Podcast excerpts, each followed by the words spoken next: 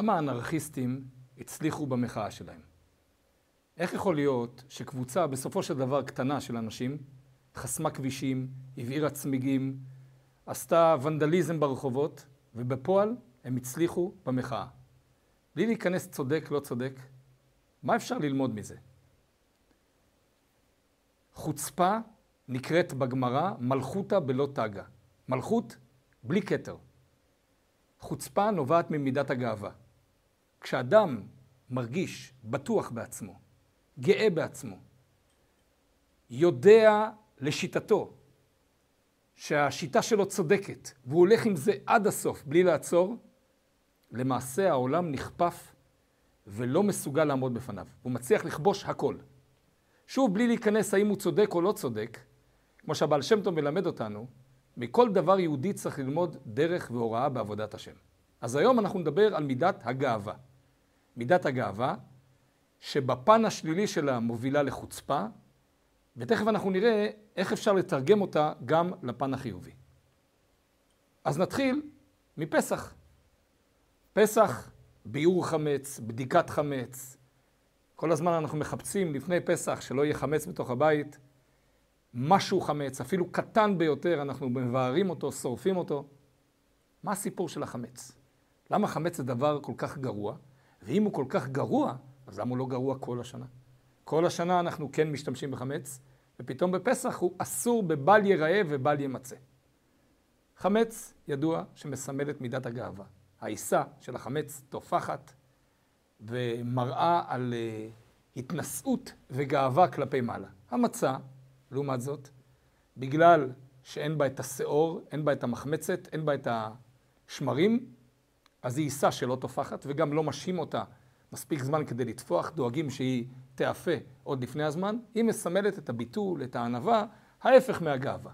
מה יש בפסח ששולל כל כך את מידת הגאווה? הזוהר הקדוש נותן משל לבן מלך. בן מלך יחידי הוא קורא לו. עכשיו, בן מלך חלה. והוא חלה עד כדי כך שהוא צריך לאכול רק מאכל של רפואה. מיכלה דאסוותא. מאכל שירפא אותו. אבל עד כדי כך הוא חולה, שצריך לסלק מהבית כל מאכל שלא ירפא אותו. כמובן הנמשל, עם ישראל הוא בן המלך, הוא הבן היחידי של המלך, אבל הוא חולה. הוא חולה במובן של יציאת מצרים, יציאה מעבדות לחירות. ובזמן הזה של יציאת מצרים הוא צריך לאכול רק מאכל אחד. אבל לא רק לאכול בנמשל, אלא לסגל לעצמו, בתור התחלה, מידה אחת ויחידה שהיא ראשית הכל. מידת הענווה, שהיא מסומלת על ידי המצה, ולא מידת הגאווה, להתרחק ולשרוף ולבאר את מידת הגאווה, שהיא מסומלת על ידי החמץ. למה דווקא ביציאת מצרים? ולמה דווקא מידת הגאווה? על כך מסביר אדמו"ר הזקן בספרו התניא. למה כתוב ויוגד למלך מצרים כי ברח העם? למה עם ישראל היה צריך לברוח ממצרים? הרי אחרי העשר מכות במצרים, פרעה נאלץ לשחרר את עם ישראל ממצרים, בפרט אחרי מכת בכורות, שפרעה ראה בכך איום על עצמו, הוא נאלץ והיה מוכרח לשחרר את עם ישראל ממצרים. אז למה עם ישראל ברח? מה מסמל את הבריחה? אומר אדמו"ר הזקן, עם ישראל היה שקוע במ"ט שערי טומאה. הוא לא ברח מפרעה האיש, הוא ברח מהשאיבה בחזרה לתוך המ"ט שערי טומאה. אי אפשר את יציאת מצרים לעשות בהדרגה, שלב אחרי שלב. זה שלב יותר מאוחר, לקראת מתן תורה, עושים את זה שלב אחרי שלב. השלב הראשוני מוכרח להיות יציאה ובריחה. בריחה מהרע. וכדי לברוח, צריך לברוח מראשית כל הרע.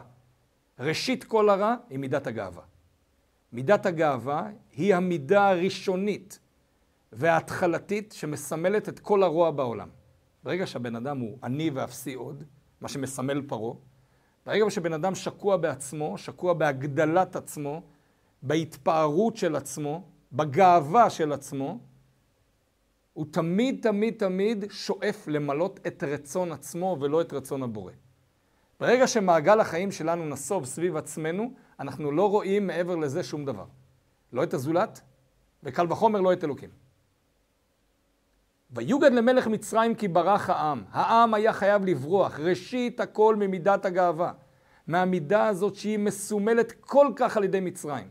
ולמרות שעם ישראל היה בעבדות, לפחות בחלק האחרון של השהייה במצרים, אבל הוא סיגל לעצמו חלק מהתכונות של מצרים, וכמו שכותב הרמב"ם, אילולי הייתה קורית יציאת מצרים בזמן, עם ישראל היה נשאב לתוך המצריות, וכל השבט הזה של יעקב אבינו היה הולך לאיבוד חס ושלום. אבל ברחמיו המרובים הקדוש ברוך הוא ריחם עלינו וגאל אותנו מעבדות לחירות, משעבוד לגאולה. דבר ראשון, צאו מהגאווה. לפני שאתה יוצא ממידת הגאווה, לפני שאתה משתחרר מהמחשבה רק על עצמך, ומתחיל לחשוב גם על הסובב אותך, בפרט מתחיל לחשוב על מה אלוקים רוצה, לא מה אני רוצה, לפני שאתה משתחרר מהמקום הזה, אין מה לדבר איתך. על כלום. לא על מידת החסד ולא על מידת הגבורה ולא על התפארת, שום דבר. בגלל שאתה שקוע בתוך עצמך. אתה חמץ, אתה מתנשא כלפי מעלה, אתה שואף כלפי מעלה, ואתה רק חושב למלות את התאוות הפרטיות שלך. ברגע שאתה תתחיל לסגל את מידת המצה, את הענווה, את ההסתפקות במעט, את ההרגשה שאני לא ממלא את כל החלל של העולם, אלא יש אלוקים, יש חברה, יש סביבה, יש משפחה, מרגע זה אפשר להתחיל לדבר איתך על איך אתה יכול גם לתת לסביבה ואיך הסביבה יכולה לתת לך. לכן פסח, בחג הזה, נשללת כל אפשרות של אכילת חמץ. כי במובן הזה, כמו שאמר הזוהר הקדוש, אנחנו כמו אותו בן מלך שעדיין שקוע בחולי, וחייבים לסלק מהבית את כל המאכלים האלה שהם מאכלים רעים בשבילו. מה לאכול? לאכול רק את המצה, לאכול רק את הענווה, במובן היותר עמוק להכניס את מידת הענווה לתוך הנפש שלנו. ניתן לזה משל מאדם שמתחיל לעשות דיאטה. דבר ראשון, הוא צריך לפרוש מכל צורת האכילה הקודמת. והראיה שצורת האכילה הקודמת הביאה לו חולאים כאלה ואחרים, סוכר גבוה, לחץ דם וכל מיני מרעין בישין. דבר ראשון, תפרוש מהאכילה הקודמת. דבר ראשון, תסלק מהבית את כל המאכלים שהם סוכרתיים, מאכלים שגורמים ללחץ דם, אה, כל הדברים האלה שהם דברים מסוכנים, תסלק אותם מהבית. תשאיר בבית רק דברים בריאים. עם הזמן אתה תלמד איך אפשר מתוך הדברים הבריאים האלה גם להשתמש בחומרים אחרים ועדיין לשמור על לחץ דם תקין, על סוכר תקין וכולי. אותו דבר מה שקורה לנו בחג הפסח. דבר ראשון, סילוק של כל מידת הגאווה. ולהישאר בפסח רק עם מידת הענווה. דרך אגב, זה גם מתכון בדוק לשלום בית, לכל זמן השהייה שלנו ביחד, כל המשפחה, בפסח, הן בליל הסדר, בהקדמות לליל הסדר, הן בחול המועד והן בשביעי של פסח, כל המשפחה תמיד ביחד. אם אנחנו לא מסגלים את מידת הענווה, זה מתכון בדוק להפך שלום בית וללחצים ומתחים מיותרים. מידת הענווה, תמיד דבר שטוב לשלום בית. זה דבר ראשון. דבר שני, אחרי שסיגלנו את מידת הענווה בפסח, אחר כך, אחרי פסח, כבר החמץ מותר. כי אחרי פסח בנינו תשתית של ענווה. מעכשיו אפשר להשתמש במידת הגאווה במינון נכון לדרכי השם. כי ברגע שלאדם אין שום מידת הגאווה, והוא מושלל כל מידת הגאווה בכל תחום, אז גם בתחומים הטובים, הפרודקטיביים, היצירתיים, הוא לא מממש את עצמו, הוא לא מגיע לשום מקום.